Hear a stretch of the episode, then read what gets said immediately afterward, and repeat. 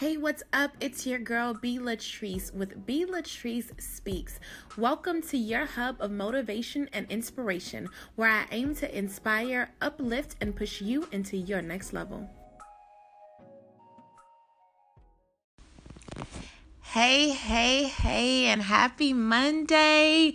Good morning. Thank you so much for joining me. This is our first Monday morning devotional, and I am so ecstatic that you have taken time out of your day to spend it with me.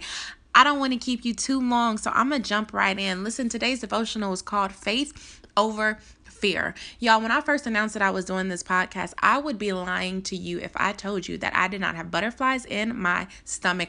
I was feeling sick because I was so afraid, so nervous, so scared that this would flop. I decided as I was going into this project and into this venture that one of my biggest issues that I was dealing with was a fear of failure. I was afraid to put myself out there and to do things and they not be received in the way that I hoped that they were received. I was talking to my homie J. Kells, and he actually is the one who planted this seed for this podcast. It's something that I have been contemplating over the past maybe year or so, but I was never really sold on it until he and I were talking about it, and it really just began to resonate in my spirit. And so I started playing around with it and I fell in love with it.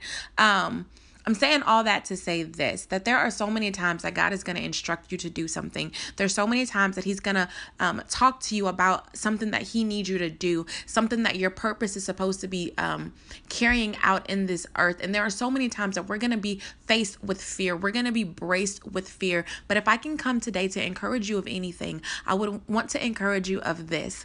Sometimes you have got to do things afraid. No, it's not always going to feel good. No, it's not always going to look good. No, you may not always see the return on your investment right away. But know that if God called you to it, he's going to bring you through it. The Bible says in 2 Timothy chapter 1, verse 7, that God did not give us a spirit of fear, but of love, but of power, and of a sound mind. Fear does not come from God. It comes from the enemy. And what the enemy tries to do is he tries to make you afraid so that you will not walk into your purpose and walk into your calling. If I can prophesy anything over you, I would want to prophesy over you that this is going to be your best year yet, that this year you will walk in purpose, on purpose, and that you will be intentional about everything that you do. I decree and declare that everything that your hands touch this year will be blessed. Everywhere that your feet walk will be blessed. You will walk in purpose this year, and you will walk in faith and not fear.